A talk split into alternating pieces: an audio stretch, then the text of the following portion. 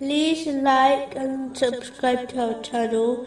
Leave your questions and feedback in the comments section. Enjoy the video. Continuing from the last podcast, which was discussing chapter 4, verse 62. So how will it be when disaster strikes them because of what their hands have put forth? A Muslim should never mistreat others, such as their relatives. They should learn a lesson from the tyrannical leaders of history who were greater in strength than them, yet, a day certainly came when their strength did not benefit them, and they faced the consequences of their evil deeds.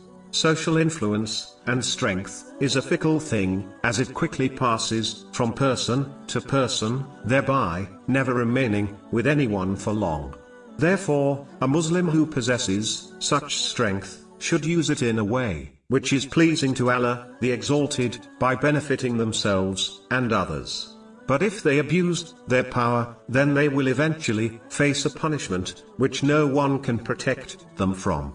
In addition, it is important not to abuse one's power, as it may cause one to be hurled into hell on Judgment Day. Every oppressor will have to give their righteous deeds to their victims, and if necessary, take the sins of their victims until justice is established. This will cause many oppressors being thrown into hell.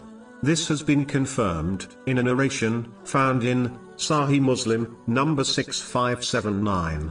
To conclude, a Muslim should never forget to hold themselves accountable for their deeds. Those who do, will avoid disobeying Allah, the Exalted, and harming others. But those who do not, judge themselves, will continue harming others, heedlessly, not knowing, that in actual fact, they are only, harming themselves. But when they realize this, it will be too late for them, to escape punishment.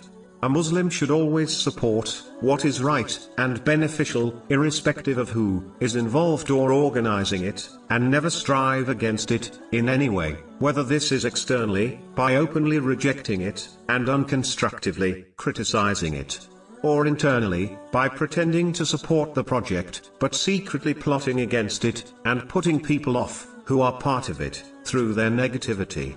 If a Muslim cannot honestly take part, and aid in things, which are good, the least they can do, is not oppose it, either externally, or internally. As warned by this verse, that those who plot evil things, will be encompassed by its evil consequences, even if this punishment is delayed, and not obvious to them. Chapter 35, verse 43. But the evil plot does not encompass except its own people.